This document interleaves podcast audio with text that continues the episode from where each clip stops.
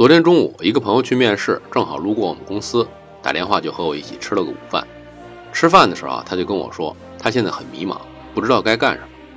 我就跟他说啊，先收拾心，不要胡思乱想，不要想我想干什么，要问自己我能干什么，梳理一下思路，换一个角度去看待这个问题，从我想做什么转变成我能做什么，之后再把资源进行有效的整合，迈出第一步。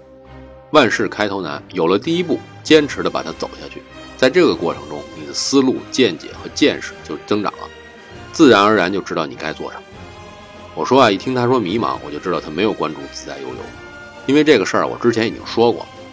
就像自在悠游，我们的目标是做定制化的旅游，就像朋友一样带着你去玩，但目标是远大的，事情呢还是要一步一步去做，